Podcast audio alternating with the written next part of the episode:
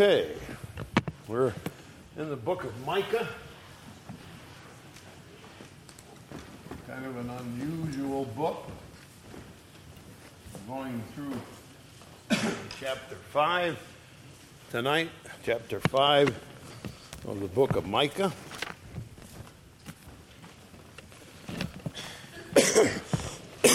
and these are not easy passages to grasp. It's very different from most of the Bible. Some of the Bible, a lot of the beginning of it, and then in the New Testament, are stories of people's lives. And we read them with the idea of finding a little secret, uh, finding something about them that helps us to grasp it. And those are easier to read. Uh, some of the Bible is explanation of spiritual ideas. The New Testament, Paul's writings as he explains the things that we need to believe, and we can follow those in logical order and, grasp what they say. Some of the Bible is just plain praise and worship. Book of Psalms, just thank you, God, and uh, praise to God. And uh, so some of the Bible reads easier than others. When we come to prophecy, we're in a hard place. This is the most difficult parts of the Bible. And you have to uh, consider that these fellas lived in a certain time period. And what they were seeing in front of their eyes, uh, God was telling them, you know, this is wrong. You need to tell them this, you need to tell them that. And then every once in a while, they'd get a glimpse. And we talked last week about those mountain peaks as they looked up into the future and they'd see along the top. Well, these are major events that are going to happen. But they didn't know how far apart they were. And so it's a little hard sometimes to tell which mountain are you looking at. Are you looking at the one that's right next to you, which for Micah would be the fall of Jerusalem. Uh, that would be the major event that was coming in his immediate future. And the only reason it hadn't happened yet because people like Micah got a hold of a king like Hezekiah and said, You better straighten your act out. And they did. And so it extended the life of the southern kingdom. The northern kingdom, long before uh, the fall of Jerusalem, the northern kingdom fell and was no more. And so, is that what he's looking at, the thing that's closest to him, or is he looking off to when uh, Jerusalem is rebuilt, and that's a time 70 years after the fall of Jerusalem? Jerusalem is rebuilt. And sometimes he's looking and he sees that, and then he looks way ahead to the time of Jesus, when Jesus was on earth and he sees those things. And so as we're as he's viewing the peaks, looking across and seeing what's coming, uh, he's trying to explain as best he can in the framework of where the time that he lives in. He lives in a time where, where the people of Jerusalem, and you remember the first three chapters, they had treated people poorly. Matter of fact, terribly they treated people. They cheated the people out of their property. He said you ate them up like you were eating them for dinner. You did terrible things. And so, because you did that, uh, uh, you have to pay a price. And so, when he comes to chapter 5, he's looking across again and he's seeing these pictures in his mind. I wish you could talk to him would help if we could talk to him. Say, what'd you see? What did you see? What, what, what was in your, tell us what you saw. And he's actually doing that in chapter 5. He's telling us what he saw. It's our job to figure out what he's talking about. and it's not easy. This is not easy. These are difficult passages, and you've got to try to figure out what he's talking about. And he looks ahead and I see this, and I see that, and I see this, and we scratch our heads, and I think we can put it together because we're looking back. We have the ability to look back in history, say, okay, this happened, that happened, this happened, and try to take his forward look into the future and tie it to the present. Now, it's not an easy thing to do because in his mind, he views Israel as a failing nation. All right? So when he's thinking about my people Israel, he's thinking, what a mess. I live in this time where everything's a mess. Does that sound familiar to us a little bit? Sometimes we say that about times we live, you know, boy, what a mess we live in. All right, and, and uh, so he's looking at the time period he's living in, and he says Israel is a failure, and they're about to pay for their failure, and yet Though he's living in that, he's looking ahead to something better. And he keeps seeing something better. So we're going to take up chapter 5 and see what he sees. And I do think that one of the things that happens here, which makes it maybe even harder, is that uh, he sees the present. He sees this is what's happening now. And that's what he told us in chapter 1, chapter 2, chapter 3. You people worshiped idols in chapter 1. You cheated the, the regular people and stole their property in chapter 2. In chapter 3, you treated people like dirt. And you really did. And as a result of that, you're paying a price. And so he's, that's where he's living and seeing that. He sees the present and then he gets a picture, and I guess I can't think of any better way to say than he sees a picture, looks up, he sees something happen. Uh, it's not explained to him sometimes.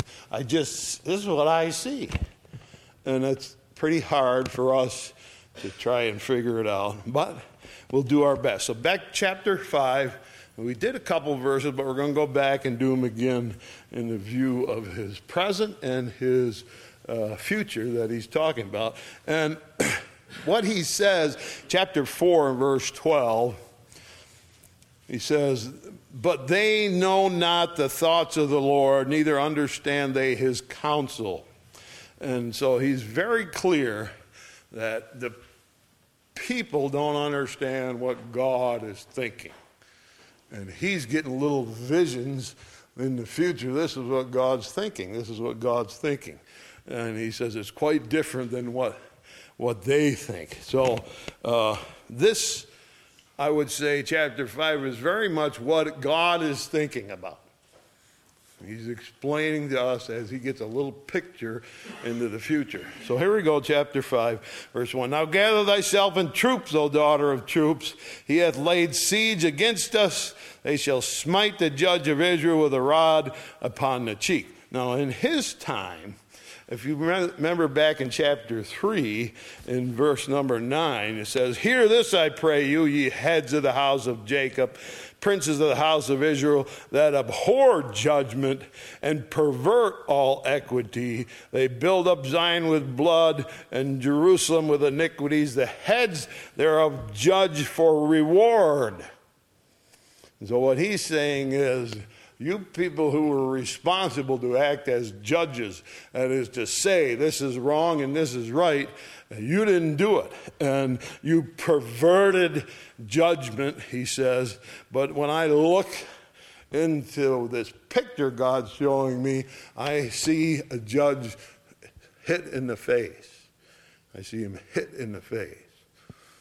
Now, in his mind, I'm sure he's thinking about these guys who said, if you want a, a if you go to court, just pay me money and I'll see that you come out all right. That's what they were saying. He said, You do it for money. And you'll pervert judgment, or that is, you'll say, This, we don't care about justice. As long as I get a little money, I'll give you whatever verdict you want. All right? And so he's talking about those people being hit. They need to be hit and knocked down, and they're going to be hit and knocked down. But when he looks, he sees in the future a judge being struck. And he sees a judge. And of course, the judge is Jesus. He's struck with a rod on the cheek, or Jesus was beat. He got beat pretty good before he ever was crucified. They beat him in uh, Annas' house when they took him in there to question him. Uh, and they turned their back, and the servants beat him up, punched him, pulled his hair out of his face, punched him in the face. And so he's looking ahead and he sees something's not right. I see something not right. Now, in my time, he says, I know the judges did wrong. But I look ahead and I see something is wrong up there. They're hitting a judge, and this is a good judge. They're hitting a judge. And so the evil that he sees in his day, he looks forward and he says, Yeah, it's still not right. It's still not right. And we know that uh, who perverted judgment? Ultimate perverter of judgment was Caiaphas. Caiaphas. He called in Jesus on trial and says, Are you the Son of God? And he said, Yes, I am. And he tears his clothes and says, Crucify him, crucify him. And uh, Caiaphas, and of course, Pilate, Pilate says, uh, I find nothing wrong in him. He's done nothing wrong, but go ahead and crucify him ultimate perversion of justice is I, he did nothing wrong. He needs to be released. But go ahead, kill him. It's all right. The perversion of justice. And so the perversion of justice in his day, Micah's day, looks forward and sees it coming when Jesus is there on earth. And so he sees the judge in the picture. We talked about last week in Matthew how it says they struck him in the face. All right, verse 2. But thou, Bethlehem Ephratah, though thou be little among the thousands of Judah, yet out of thee shall he come forth unto me, that is to be ruler in Israel, whose goings forth have been of old from everlasting. And so now he gets a picture, and he's looking around, if you will, uh, Israel. And of course, Jerusalem is where he's normally looking at Jerusalem, what's going on there. But there's other cities, and he can see uh, Jericho and this one and that one, and he looks at the cities. And as his eyes are sweeping by, he sees Bethlehem, Ephratah. All right? Now, Bethlehem uh, means, Beth means house, and Lehem is uh, bread. And so Bethlehem is the house of bread. So that's what Bethlehem means. Ephratah, which we uh, don't use it. Right? we always just say Bethlehem. They called it Bethlehem Ephratah because there was another Bethlehem somewhere else. And so this makes the people know exactly what it is. Ephratah means fruitful.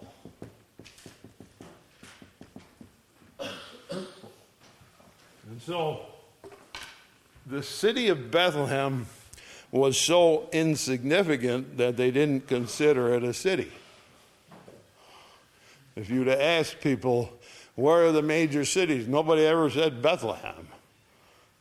Uh, only one thing in the history of Bethlehem that had ever amounted to anything was the home of David. David came from Bethlehem. Of course, he's a shepherd.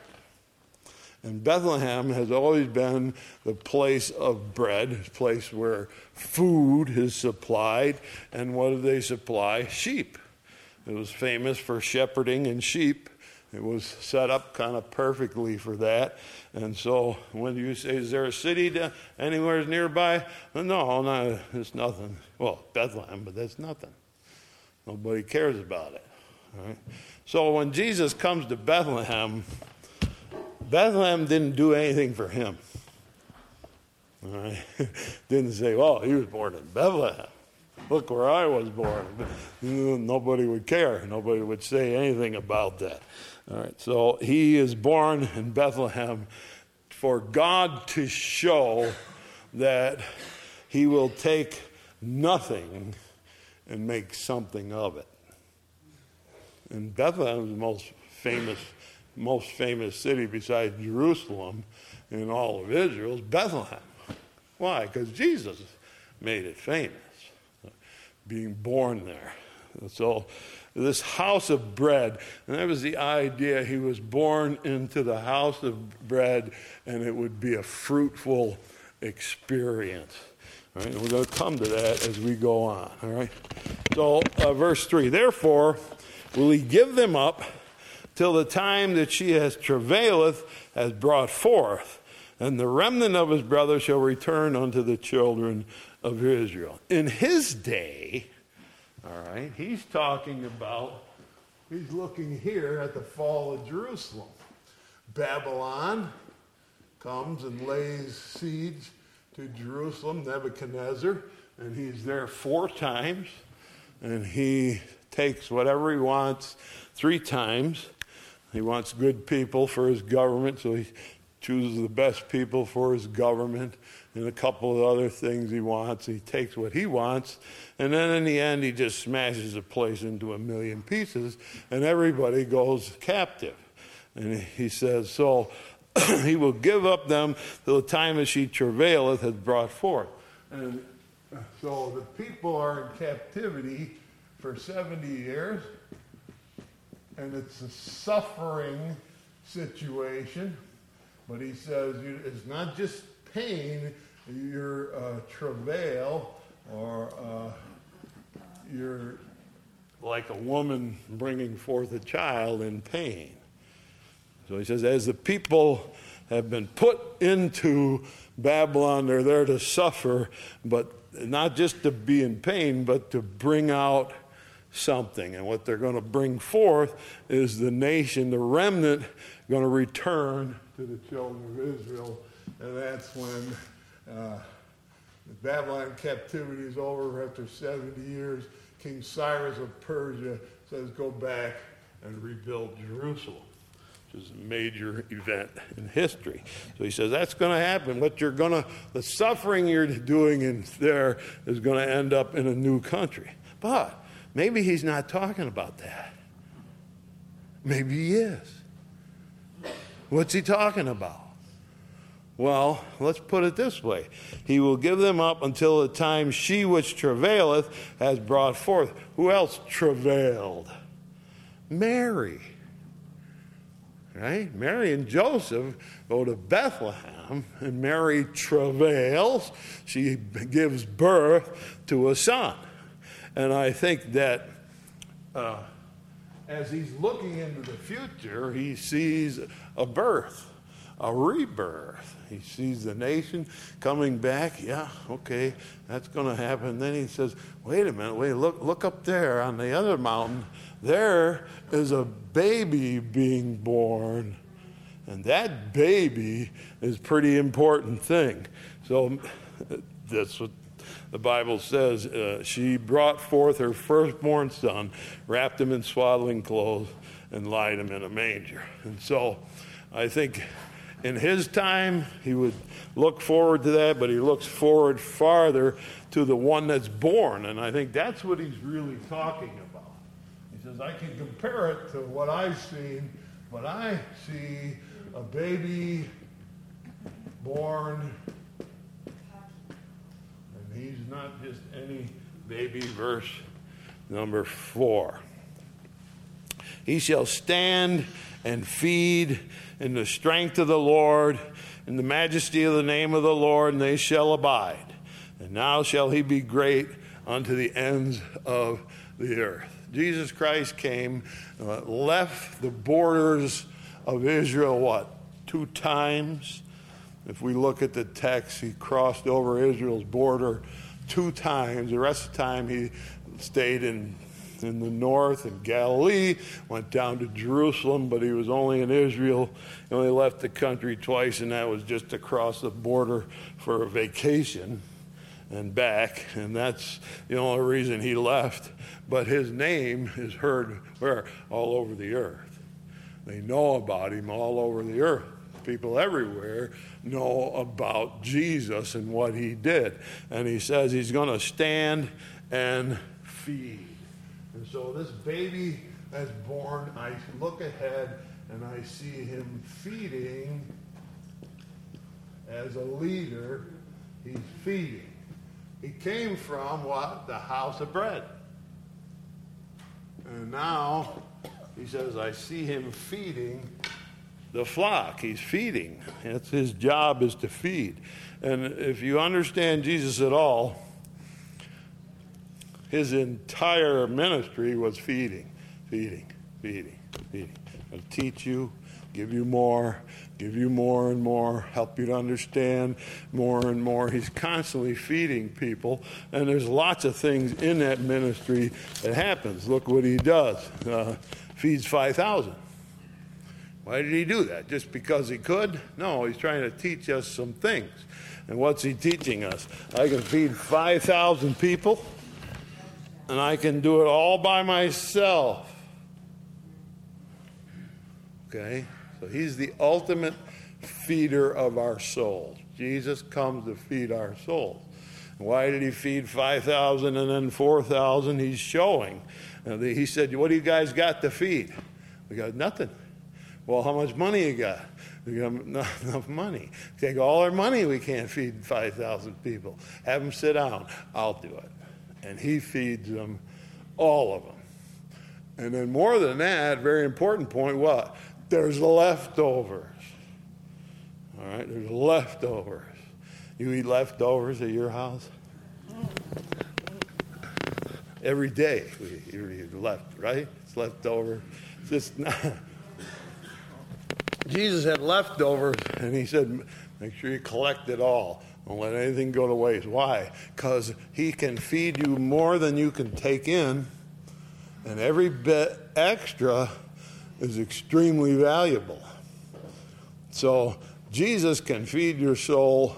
And as we sing in the song, Bread of Heaven, Bread of Heaven, what? Feed me till I want no more. Give me, Lord. Let me take it in. Feed me. And, and Micah says, I see him up there feeding people. He just keeps feeding and feeding and feeding people from the house of bread. Is born through the travail of a woman, someone who will feed and feed and feed. And he'll feed you as long as you'll eat. He'll feed you because there's always more. You never get done with it.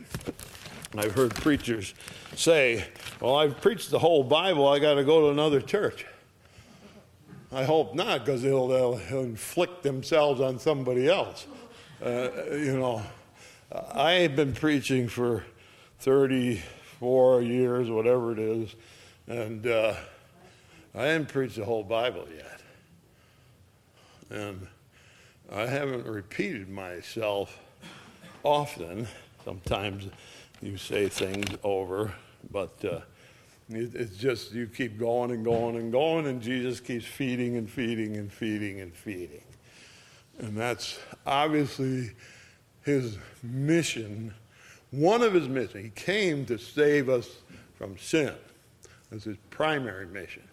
But as a leader, uh, when he arrived on earth, he was feeding people. And you just go through and read story after story.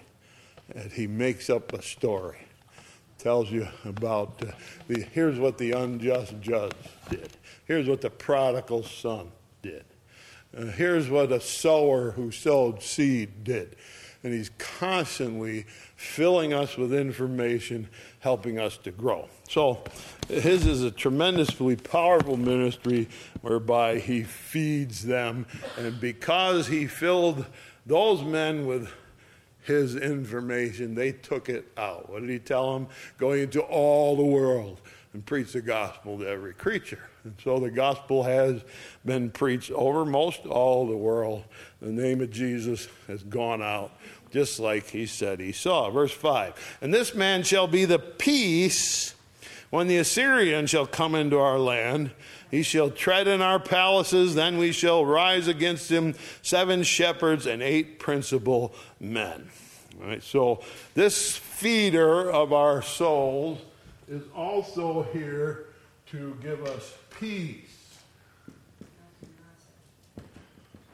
We're going to have peace that comes from Jesus. I don't know about you, but I love peace. I love peace. I love it in my home. I love peace in my home.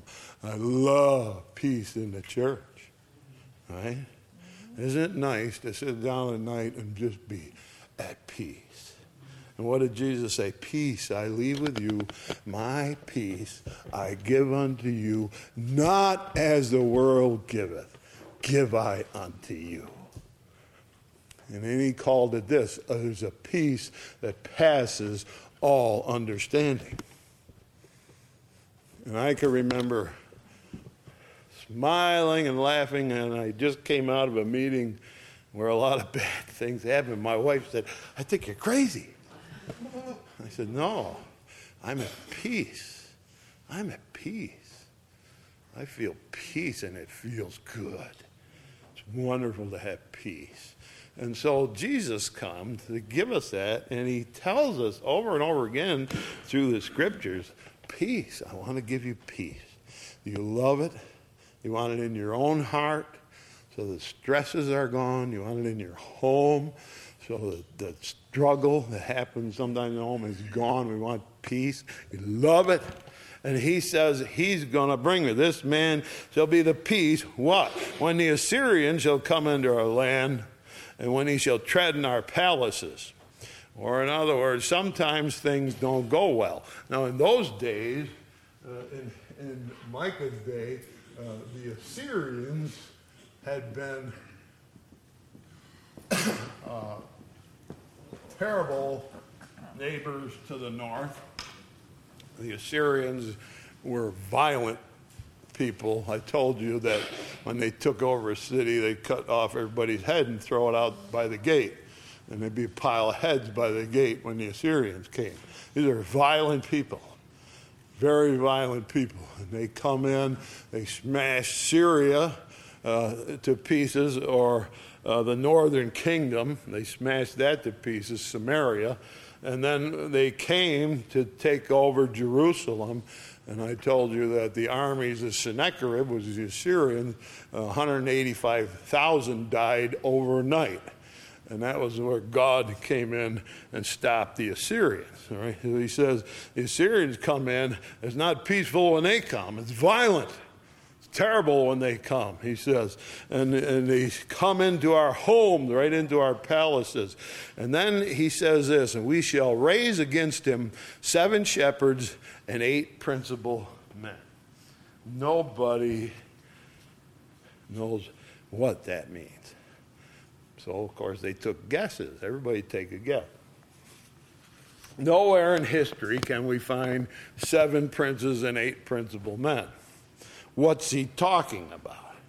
When he says, The man of peace comes, give us peace, and then a very violent crew comes in, but we raise against them seven shepherds and eight principal men. What does he mean?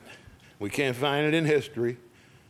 We don't know that there was ever anything in history.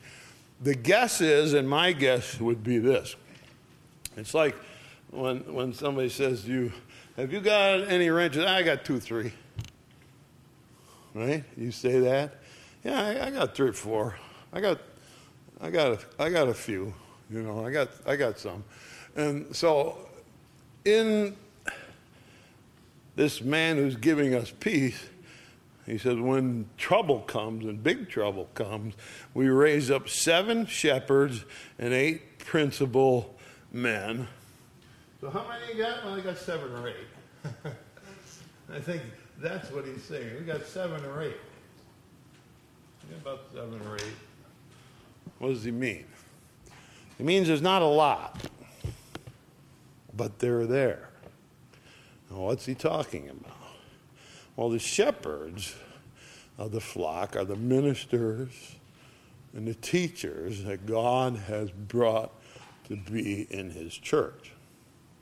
And I think what he's saying is that God is going to give us peace and you're going to find trouble in the world. And what we have done he says, what God has done is he's set ministers, and they are a minority.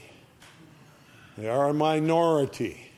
But he says, I sent these ministers, and they're there uh, to stand up against that. What's, our job as a minister? Job as a minister is to show what's right and say, no, no, that's wrong. And to stand up and be that person who stands against the flood that comes in. In our day, we have floods come in like uh, abortion. And it amazes me. It just stuns me when I hear some commercial for somebody that's running for office say, I'm here to make sure you can have an abortion. I think to myself, oh my goodness, why are you saying that? Well, we're here to stand up and say, here's what's right and here's what's wrong, and that's wrong. And so he's saying there are people who uh, have been fed by the Lord, and he's going to then their job is to feed the flock, they're shepherds. Their job is to feed the flock, and so that we can have peace from the man of peace when the world is full of trouble. And so ministers have always been a minority if you look at the history uh, right from the beginning. He started out with 12, right? 12 disciples. One of them was Judas, so he ended up with 11 and uh, they went out to preach. And uh, they trained other men and they went out to preach. And there was always a minority. You look in the book of Acts, there's 12 guys preaching, those uh, apostles are preaching, and they get 5,000 people saved the first day. They're serious minority. And still, ministers are that. He said, Well, there's a lot of ministers around. Well, I don't know if they're all called.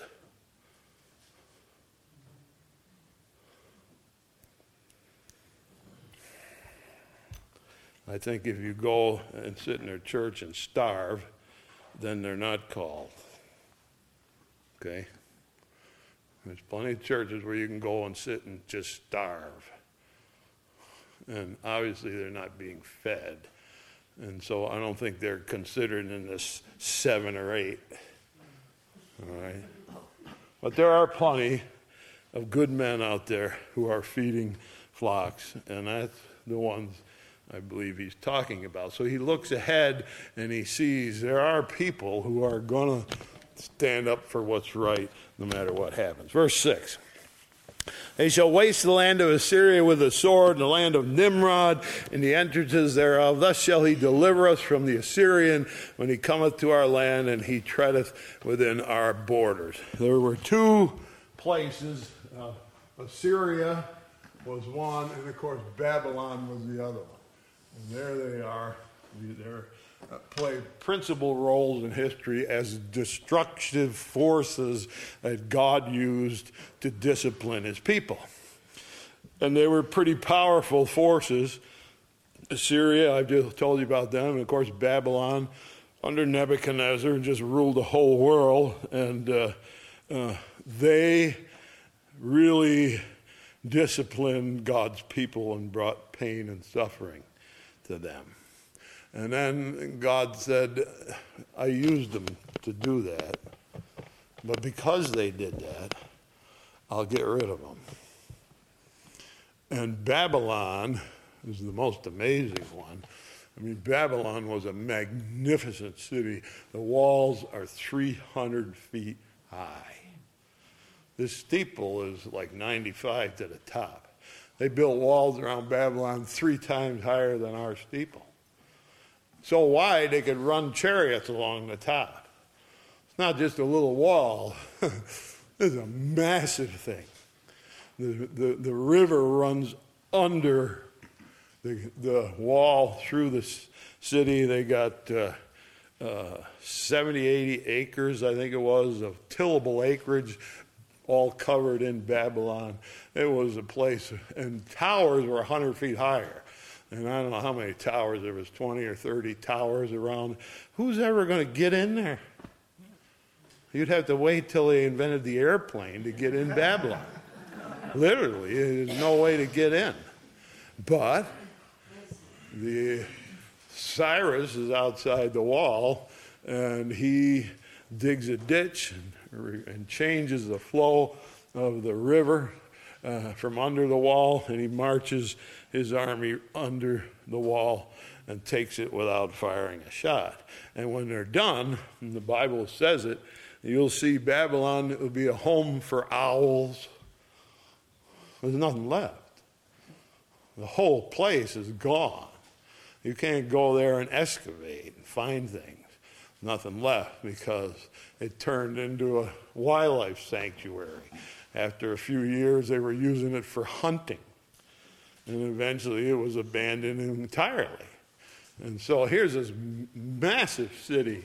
You think it's going to last forever. And uh, 100 years later, it's, it's just a desert. It's all gone. Because God said, no, I'll take care of you. I'll destroy. You may be destroyers. You may destroy and rule the world, but I'm going to put you down where you belong. And uh, you're going to waste the land. Verse 6 it said, To waste the land of Syria with the sword, and the land of Nimrod in the entrances thereof. And he shall deliver us from the Assyrian when he cometh into our land, when he treadeth within our borders. And so, uh, these powerful forces that were so destructive were laid ruin as God allowed that to happen. And when we look into the future, what's the powerful forces laid here? Satan. Satan and his forces, the forces of darkness. What does it say? We wrestle not against what? Flesh and blood, but against principalities and powers and rulers of wickedness in high places. And uh, in, in, Colossians, it says, uh, Jesus on his cross destroyed principalities and powers and made a show of it openly, triumphing over them in his cross. That is, when he got on that cross, you thought he's just laying, hanging there, nothing's going on. When he left that body, he tore the place apart. And it says he literally took principalities or spiritually dark powers and put them on display. And the, word that's used there is like if you shot a woodchuck and you hung him on a fence. There, the rest of you woodchucks, look at that.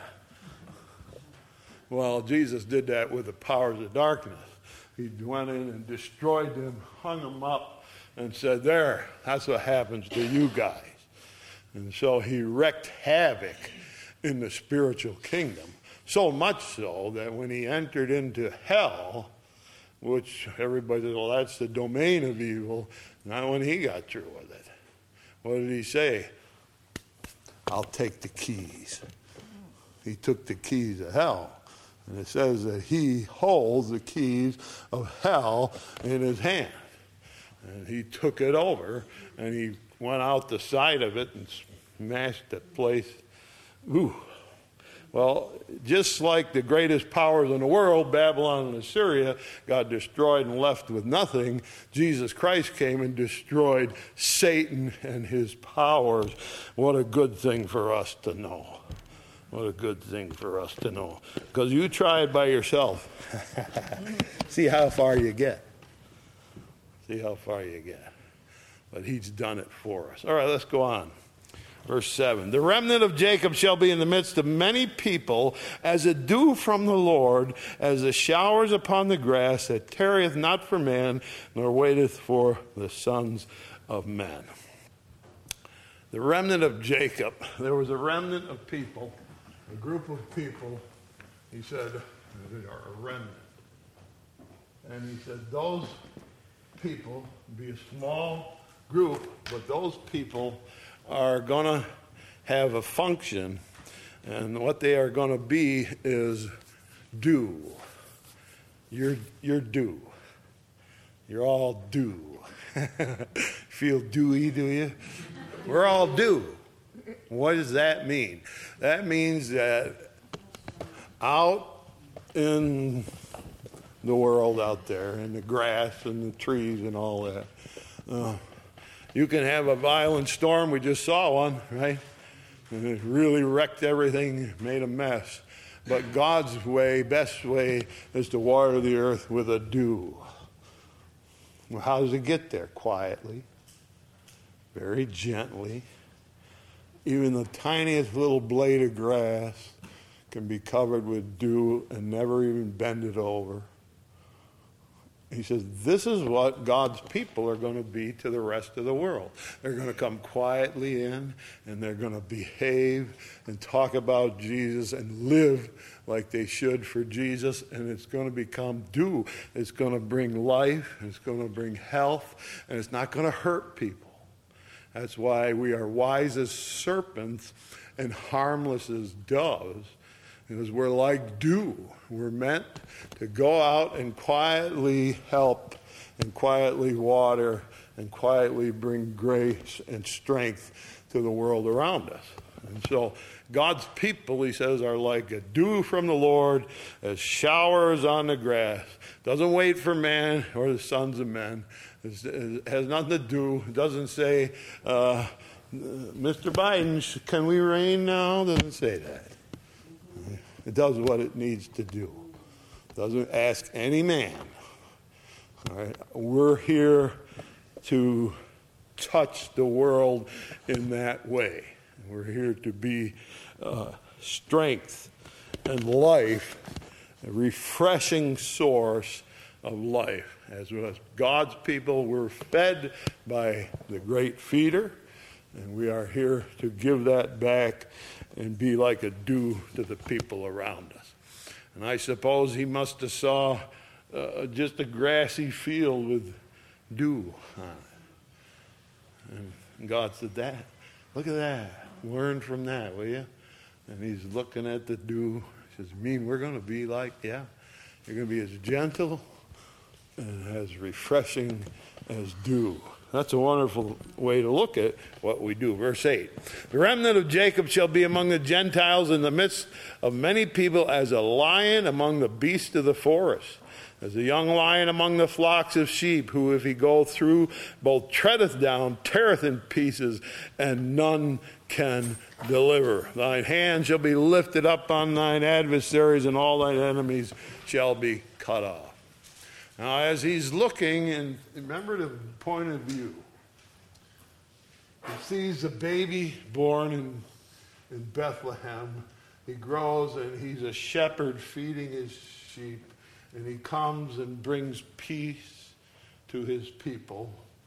And then he strikes out against Satan and destroys the enemies. And then he says, I see a remnant of people who believe in God and they are uh, help to the rest of the world.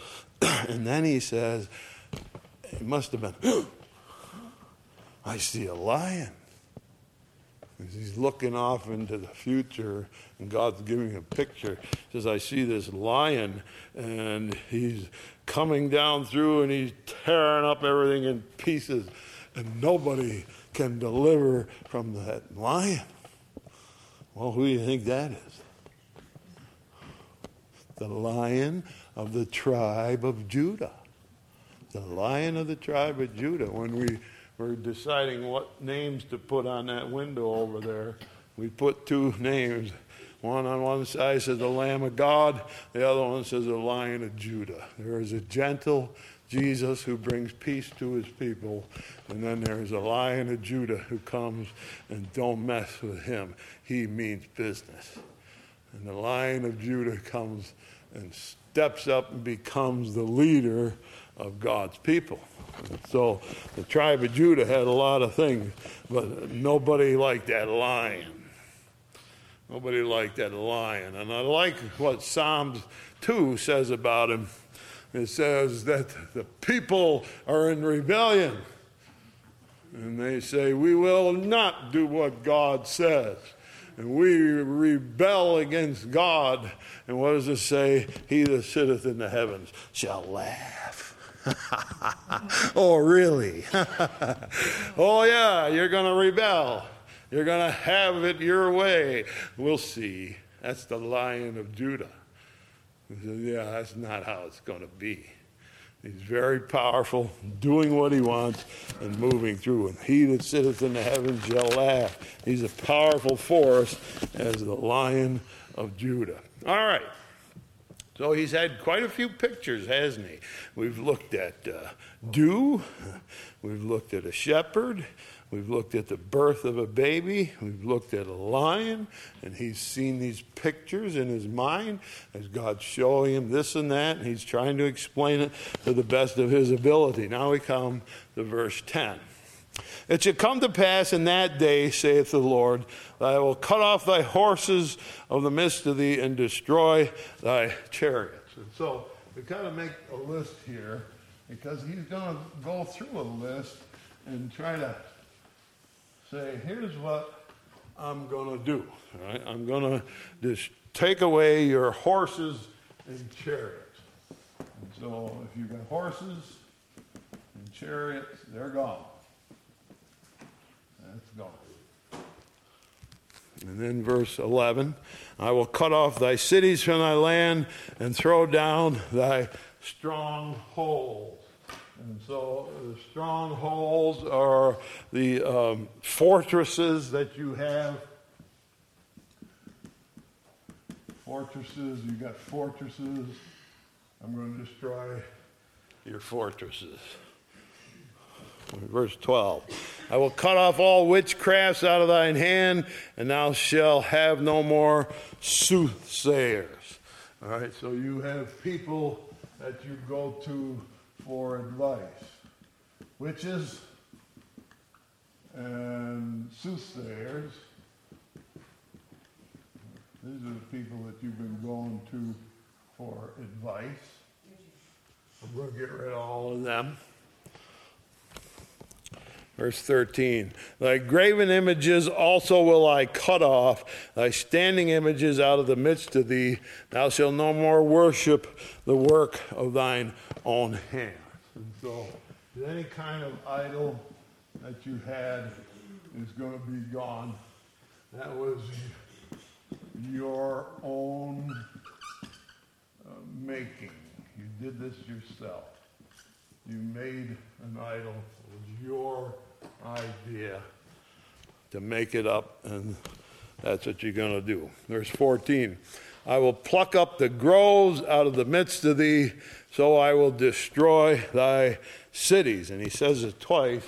He's going to destroy the cities. The groves, of course, had to do with idols. There was a place where they worshiped idols. And then he says, Your cities. That's where you gather as a group. You gather as a group in a city. You join together. You join together and gather a group. 15, I will execute vengeance and anger and fury on the heathen, such as they have not heard. He says, We're going to take care of business. And this is what I'm going to do. Now, this lion of the tribe of Judah, the man of peace, the teacher, all these things, he says, here's what I'm taking away from you. First of all, horses and chariots. And what do you do with them?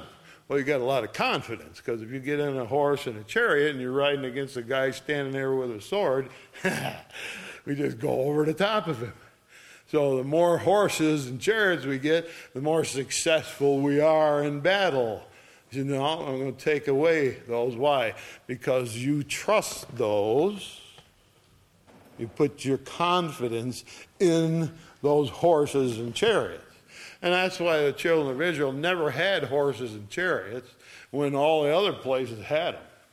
All the invading armies that came, you look in the book of Judges, what do they got? Horses and chariots. Everybody had horses and chariots except for the Israelites. Why? Because God said, I don't want you to have any until Solomon. Solomon brings horses and chariots into the land. All right? Until then, they weren't. God said, You don't need them.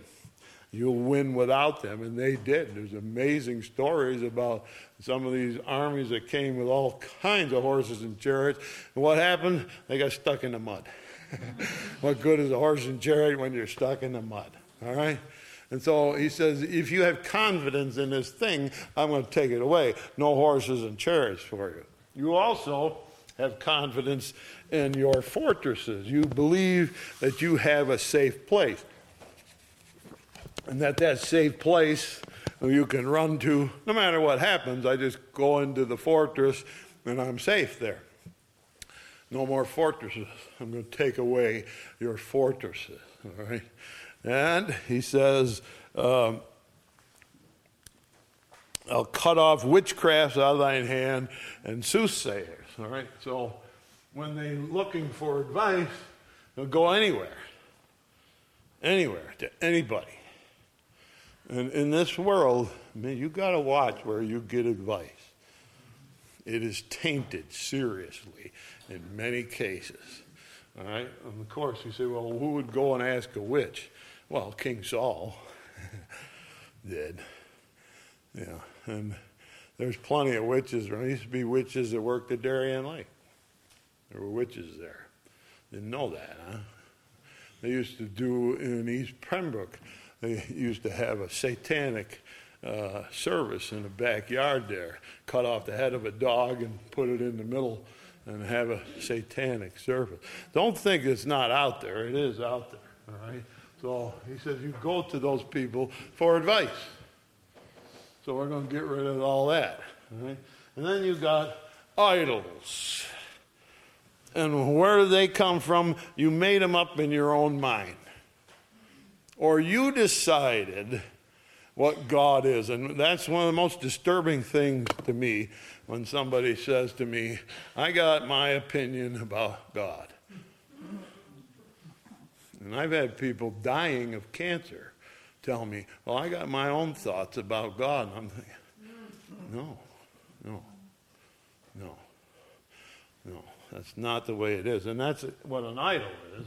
It's your own idea. Right? And usually, when you make an idol, you make it so you control him. See, you control him. That's why they made idols. Reading the book of Genesis, they kept them behind the door. Household idols, they kept them behind the door. Well, if I need him, I can always get him out. But I don't need him most of the time. He's okay behind the door. That's what they call their household idols. They stuck them behind the door. If you need them, you can get him out. People want a God who's only there if I need him. I'll call him. Don't you think that's not a very common idea among Christians? If I need him, I'll call him. That's the idol behind the door. Same concept. I'm going to make God be what I want him to be, and I want him to be the idol behind the door. All right? And he says, Your cities, you're going to gather together at groups and say, You know, as long as we're all together in this, we'll be okay. And he said, I'm going to get rid of your cities. So, what's he doing? Everything that you set up that makes you say, I don't need God. I'll be safe because I got a horse and chariot. I'll always have a place to go because I built a fortress. I can get advice from anywhere I want. I can go wherever I want to get advice, and I find advice when I need it. And I think God will be whatever I want Him to be. And then we're going to gather as groups of people in large numbers and say, Yeah, well, you all with us? Yeah, we're going to trust in our chariots. And God's I'm taking all that away. So you got nothing but me. That's what you got. You got me. Nothing else. Nothing else. I'm going to take it all away from you so that you, when, when trouble comes, you ain't jumping in your chair. You're saying, Here I am. I need your help. Where are you going to go? For fortress? You know, uh, I look to the hills from whence comes my strength. My strength is in the Lord. You're going to trust in God, right? Not in the fortresses. You're going to forget about the advice. The teacher over here is feeding you. That's the advice you want, not what the world has to offer. And the world's advice is always flawed somewhere. Always flawed somewhere. even if it's only flawed because we won't mention God. That's a flaw, big flaw as you want, all right? Uh, and uh, of course, gathering as a group makes people feel secure. There's a lot of us that think this way. We're all right. God says, All that's gone. I'm going to make it so all you got is me. And you're going to be much better off when all you got to trust in is me. And so that's what Micah sees as he looks down across history. And he said, finally, God said, All you need is me. That's what God says. And after all, if He's going to feed us and give us peace, take care of our enemies, make us special among the people out in the world, that, that is all we need, isn't it? That's all we need. Thank God for that. All right, chapter 5 looking, try to look at it through uh, Micah's point of view, where he is in history, but he's certainly focused ahead on Jesus Christ and who he is. And then we will come to chapter 6 next week, where he answers the great question of the Bible from Micah chapter 6. Thank you.